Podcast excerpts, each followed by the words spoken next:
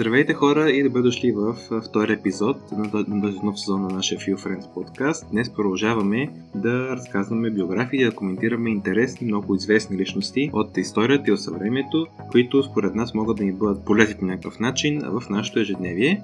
И днес ще обсъждаме не кой да е, ами Леонардо да Винчи, заедно с Пепи. Пепи, здравей! Аз ти, това ще мисля много интересен епизод, защото все пак с човек на изкуството ще се занимаваме, а мен ми харесва доста нашия сезон за изкуството, така че мисля, че ще има интересни неща, които може да обсъдим. И аз така си мисля. Особено факта, че как сега ще биографията му, той е занимава с доста различни сфери. Малко като нас. И така, как ще бъде тук нататък, като беше призона с Александър Велики, е, първо ще разкрием неговата биография накратко и след това ще обсъждаме неща около характера му, около биографията му и като цяло какво влияние има неговия образ в днешно време. Да, Леонардо да Винчи е роден на 15 април 1952 година в Флоренция и е починал на 2 май 1919 година във Франция. Той е бил художник, скулптор, архитект и инженер, чието умения и интелигентност го правят най-видното въплъщение на така наречения ренесансов човек. Неговите картини, Невещаната вечера и Мона Лида са едни от най-популярните и гледани картини в световната история на изкуството. Като неговите записки лични разкриват дух на научен човек, който изпреварва научното развитие с векове. От тази уникална слава на Леонардо а, и при живе, и до днес се дължи основно именно на този негов неограничен купнеж за знание, който го е водил в целия му житейски път. Започваме сега с детството му и по-ранната част от живота му. Родителите на Леонардо не са били женени по време на раждането му, така че той се води извън брачно дете. А, баща му, сер Пиеро, е бил а, флорентински нотариус и собственик на земя, а майка му Катерина, млада селянка, която скоро след като Леонардо се родил, се омъжила с друг човек за занаячия.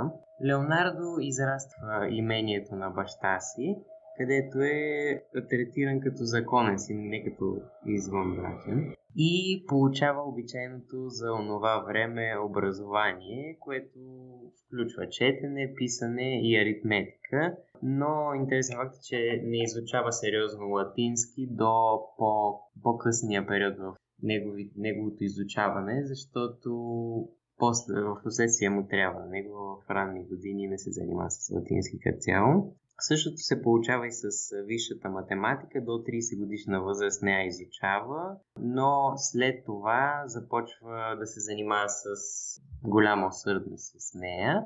И както знаем, както Алекс каза, е бил архитект и инженер, така че математиката е много важна за него тогава.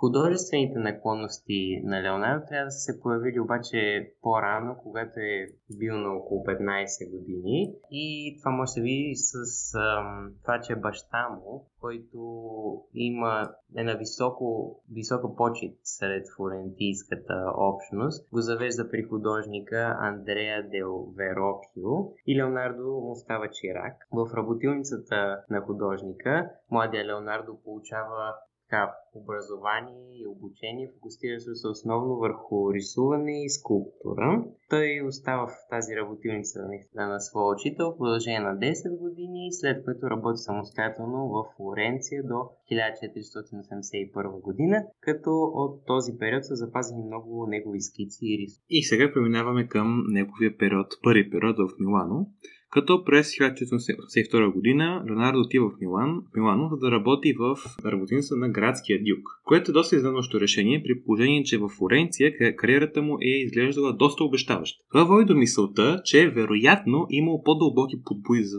това свое напускане, като е възможно това да е станало поради духа на неоплатонизъм, който се заражда в Флоренция по това време и който отблъсква прагматичния Леонардо. Сега, какво е неоплатонизъм? Това, като може да досетим, би трябвало да произлиза от древногръцкия философ Платон. И накратко е виждането, че доброто, красивото, истината като цяло за света се намира в един друг свят и ние трябва да преодолеем този свят, за да стигнем до него. А, Леонардо едва ли е имал това виждане, тъй като той е бил по-прагматичен, занимава се с, с наука и с инженерство и тези дисциплини по принцип не са уважавани от неоплатонисти. Леонардо прекарва 17 години в Милано, където получава призванието художник и инженер на Дюк. Дълбоко уважаван там, той активно се занимава с с изобразително изкуство и скулптура и декорира различни артисти... аристократични събирани фестивали. Както и през целия си живот, в Милано Леонардовите творби сякаш са част от един по-голям пъзел, който цели да разкрие на човека абсолютната симфония, така да се каже, на естетиката.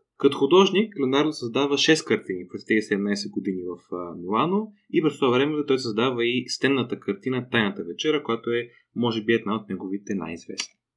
И сега преминаваме към втория флорентински период, а, като през декември 1499 година или най-късно през януари 1500 година ориентираме се тук малко, това е времето малко след победоносното влизане на французите в Милано по време на Втората италианска война. Напуска този град и се завръща в Флоренция, където след дълго отсъствие е посрещнат с одобрение и почести. През този период изглежда се е концентрирал повече върху математическите си изследвания, отколкото върху рисуването. И през лятото на 1502 година той напуска Флоренция, за да постъпи на служба при Чезаре Борджия, не знам дали го произнесам правилно, като старши военен архитект и генерален инженер и пътува из не, с него из Италия. По това време той скицира също така някои от градските планове и топографски карти, като това е ранен пример за картографията, както я познаваме днес. След това вече през пролета на 1503 година Леонардо се завръща Нова Флоренция и получава поръчка да нарисува стенопис за залата на съвета в флоренския палацо Векио.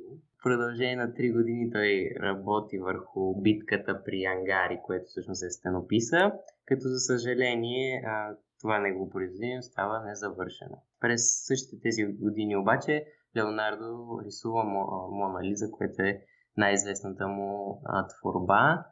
От, това са годините между 1503 и 1519 година. Този период, като цял втория, втория флорентински период, също е време и на научни изследвания, като ам, Леонардо разширява работата си най-вече в сферата на анатомията и като цяло в а, изследването на структурата на човешкия организъм. И минаваме към неговия втори милански период, като през май 1506 година Чарлз Дампиос, да му казвам, Дамбойс, да му казвам правилно, френският управител на Милано, кани Леонардо да отиде отново в Милано, което е една покана, която Леонардо приема, с което монументалната творба Биката при Ангяри остава наистина недовършена и Леонардо повече не се занимава с нея до края на живота си. Като явно Леонардо е загубил мотивация за тази е, творба, иначе не мога да се обясни за един толкова мащабен и грандиозен а, проект. Но както и да е, уважаван от Чарлз Дамбиос и френския крал Луи 12 по това време, Леонардо е живял пишно, без да му налага да работи много-много и дори в личен план той не се занимава с научни изследвания или изкуство през това време.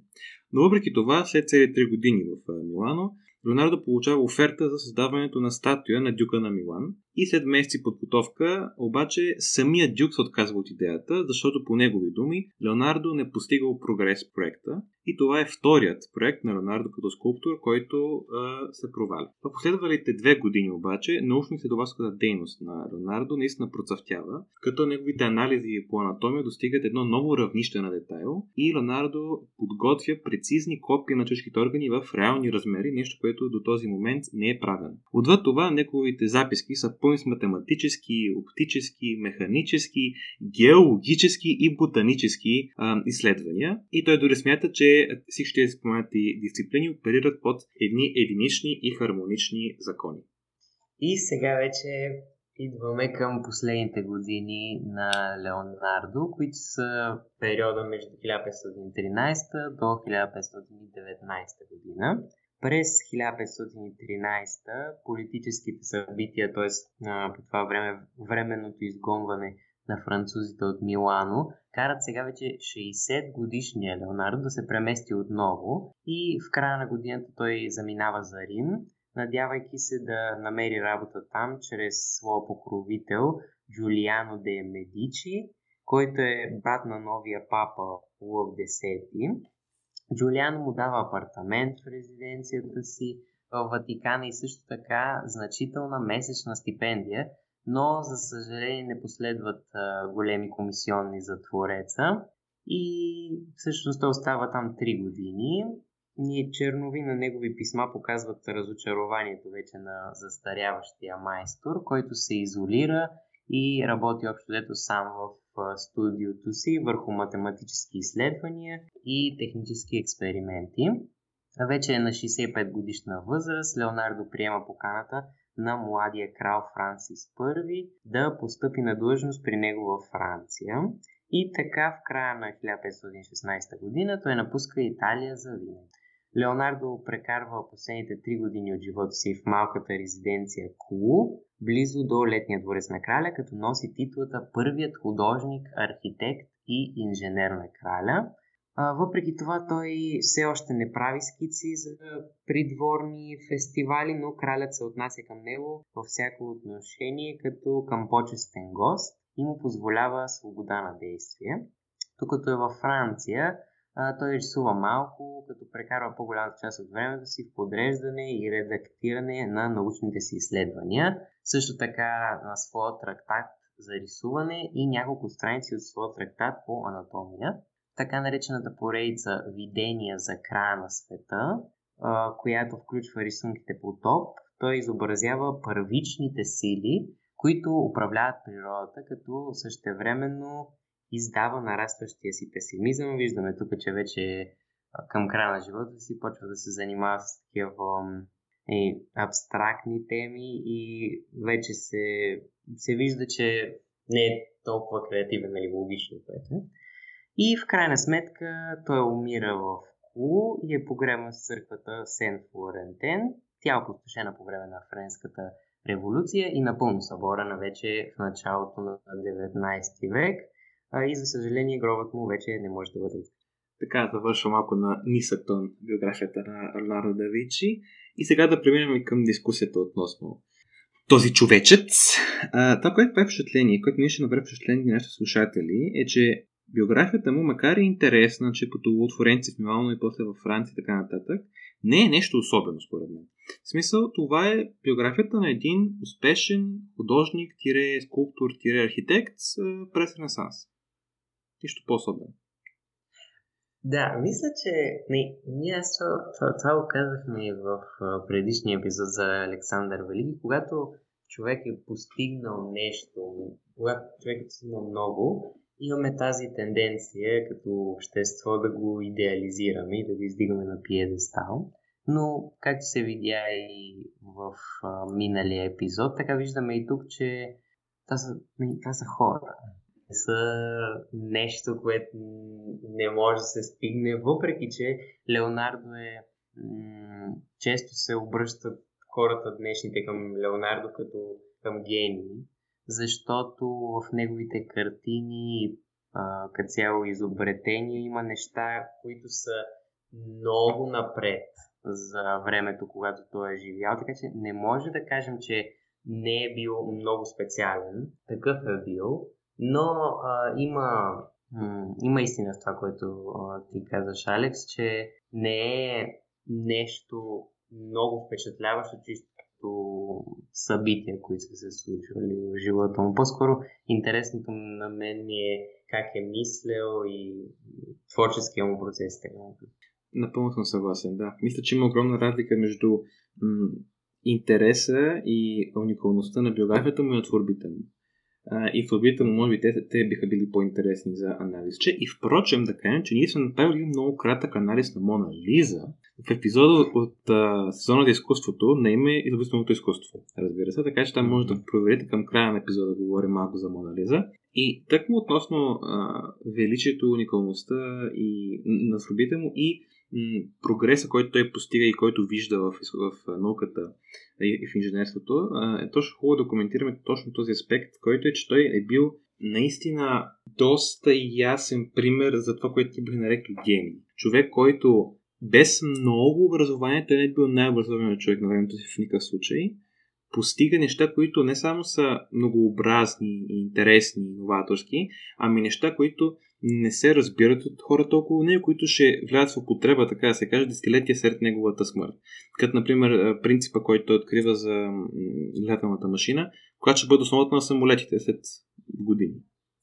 Това всъщност мен ми е много интересна като цялата темата за гениите, защото съм забелязал, че когато примерно има някакви филми за гении, а, биографични, примерно, мисля, че имаше на което беше красив ум, мисля, така се казваше. А, такива филми мен много ми правят впечатление и винаги са ми харесвали много, защото да наблюдаваш наблюдаваш човек, който мисли по много различен начин и по, мислейки по този начин успява да достигне до решения и до заключения, които въобще не си могъл да си, си ги представиш, дори че са възможни. Просто е много интересно. И мисля, че затова м- има това идеализиране на гениите, защото те просто са различни. И като цяло различните, когато... М- да, различните, когато са в аспект, който много се цени в обществото, примерно, м- да кажем, математика, или някаква сфера, която е много на почет или изкуство и така нататък. Мисля, че винаги, когато някой се от, отдалечи от това, което е нормата, всички хора започват да гледат на там и започват да му се възхищават. Което, да, това се вижда и в много други сфери, така че. Само да дам малко информация. Наистина има филм Красив така се казва, и кой... той е накъден даже с Оскар. Така че ето, аз съм гледал, така си го пусна после и а, към нас слушатели на препоръка. А, да, да, филма Красив ум. Относно което каза, да, съгласен съм. Мисля, че ние хората имаме една тенденция като цяло да търсим гения в а, която и да е сфера. И това си го обяснявам с това, че много хора като че ли разбират какво представлява гения, разбират много малко хора са гениите, но те са толкова търсени, именно защото са нещо толкова недостижимо, и като цяло хората, ако се бележим модната индустрия, литературната индустрия, ако може да се нарече, филмовата индустрия, това, което продава, са неща, които са недостижими, но желани. И гения съдържа в себе си доста неща, които са желани от обществото, от хората в обществото. Едно на ръка е интелекта, окей. Okay. Второ на ръка обаче уважението, което а, той събира. Трето на ръка е лекотата, с която се справя с някои задачи и проблеми тъй като е доста умен.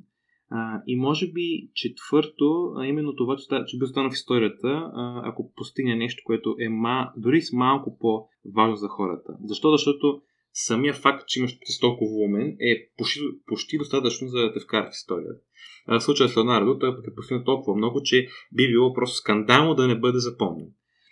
Така че това е много интересно, че геният, независимо какви са ценности на обществото, като че ли ще бъде ценен, тъй като споменатите качества на гения винаги ще бъдат желани от всички обществото. Това е интересното обаче, което спомена, защото не е достатъчно обаче само да си гений. Трябва и да си на правилното място, правилното време и да измислиш нещо революционно. Защото аз точно това гледах преди няколко месеца. По някаква причина вече не си спомням къде го видях. Ама човека, който е имал по принцип най-високото IQ като цяло, записано някога, и по-високо от това на Айнштайн и такива неща, този човек не е известен. В смисъл, наистина не, а той може по една дефиниция, която ако гледаме IQ-то, може да се нарече гений. Обаче не е, не е измислил нещо, което, с което хората да могат да го запомнят. Така че ти мислиш ли, че за да си гений трябва да сътвориш нещо такова, което да може да помогне на обществото и да, да ни закара така много години напред? Или няма нужда, просто ще, ще се сведе до чиста интелектуалност, няма значение на какво, дали са твориш нещо така. Да, според мен трябва да се манифестира геният по някакъв начин, да се създаде нещо, защото мисля, че ако един гений просто стане гений, без да го докаже, така да се каже, пред хората, е в изобретение или творение на изкуството, е много лесно хората да може да е от завист, може да е просто от забрава, може да е от това, че все пак, колкото и да, ни, да, да звучи тъжно, битовия живот е доста широк и обхваща част на ежедневие. Особено тогава, особено преди е, електричеството и преди е, индустриалната революция, теми от типа на какво ще ям, къде ще спя са били много, много по-актуални и много, много по-времеемки. Дали от тези причини, наистина гений че забравя. И това забравят на гения има една много хубава книга. Е хубава, ще видим, всеки трябва да се прецени а, Парфюмът се казва, на Патрик Зюскин, един немски автор, където главният герой, без да казва много, е гений, който, а, така да се каже, не бива запомнен дори. Въпреки, че наистина е гениален, по един доста интересен начин, няма кам повече. Препоръчвам го топ, а, много, но не го чете през нощта. Моля ви, ще съжалите. Прав съм го, за това ви казвам. Да, четете си го на ваш риск. Да. Не, книгата, книгата има много храна за разсъждение и интересни теми и темата за гений е основа там, така че това е интересно четиво със сигурност. Да, като цяло... Не знам, понеже това много е трудно нали, да си представиш какво би бил, какъв би бил живота на гений, обаче не съм сигурен, че това е много хубав живот, ай така да се каже, в традиционния смисъл на думата. Защото виждаме, че примерно, м- особено за, сега се сещам за пример Алан Тюринг, който нали, м- с, а, с екипа си е разбил кода на Енигма в а, а, да.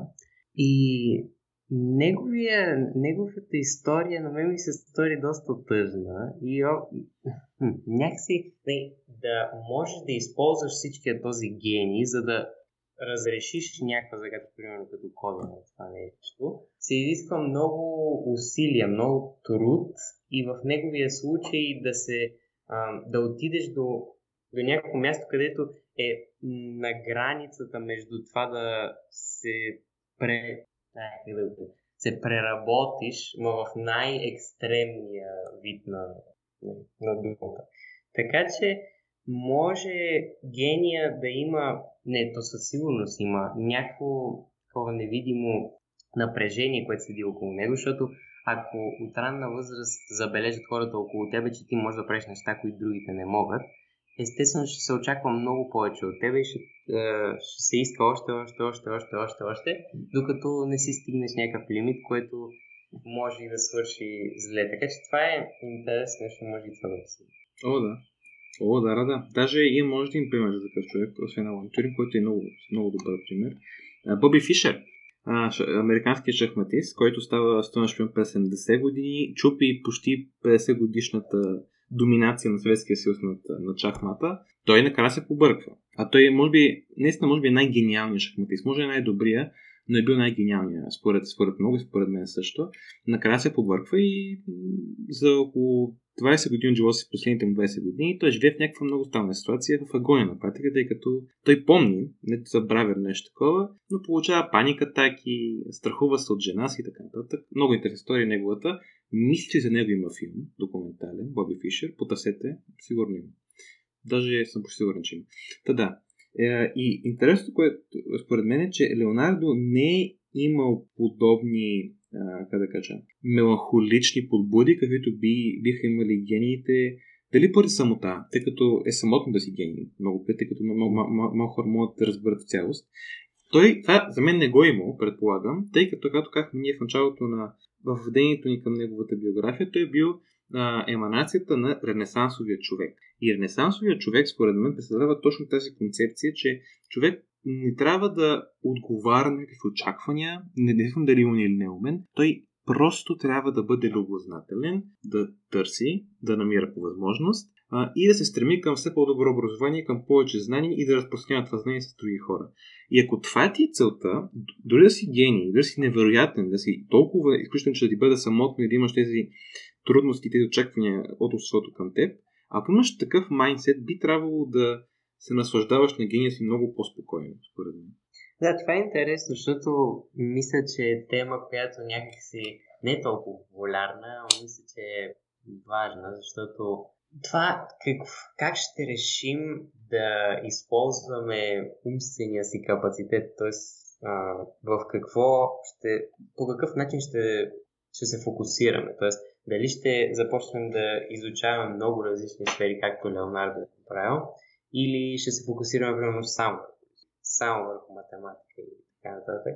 Това е интересна тема и не, едната част на аргумента е, че примерно, ако, ако се фокусираш върху едно нещо и работиш много усърдно върху него, а, не, ако си гени още повече, тогава ще постигнеш някакви велики неща. Тогава може би ще те запомня, тогава ще измислиш нещо, а, което е а, гениално. Пък от друга страна, когато изучаваш различни сфери, можеш да свързваш а, много повече различни неща и тогава пак също може да се получи някакво, ам, ня, някаква, някакво произведение да се направи, което пак би било гениално. Така че и двете страни си имат а, своите добри страни. Така че това не знам ти на коя страна си, дали имаш страна като цяло. Това нещо. Това, което е малко тъжно, че в съвремието ни, ако отидем, поради факт, че вече борбата не е за намиране на информация, е за сортиране на информация, тъй като имаме невероятно количество информация вече чрез интернет и така нататък. А, като че ли стремежа към знание е така, просто към знание, вече не само, че не е актуален, ами не е ценен. А много повече се цени обработката на информация и ам, използването на знание. Аз казвам с жалост, може и за добро, може да се окаже по-продуктивно в обществен план, но ми е малко тъжно, че е така, защото тази романтична представа на човека, който седи вечерите в една библиотека сам с една лампичка и чете и търси и жаден за, а, за информация, някак си не е много актуална и не е много практична в днешно време. А Леонардото си го представям да бъде подобен човек, така че в съвремето категорично доминира това да имаме специфично знание и експертиза в едно нещо, в една област. Аз лично, въпреки че харесвам да хода в подробностите на нещата, като че ли чисто емоционално съм по-привлечен към идеята да бъдем по-информирани и по-образовани в много области и по-малко във всяка една специфична. Да, аз като цяло то това е интересното тук. Колко ще решим да се занимаваме с определена област, защото всеки си има интереси и естествено, че не можеш да разпределиш точно по-равно с, с всичко да се занимаваш. Така че аз, честно казано, бих направил следното нещо.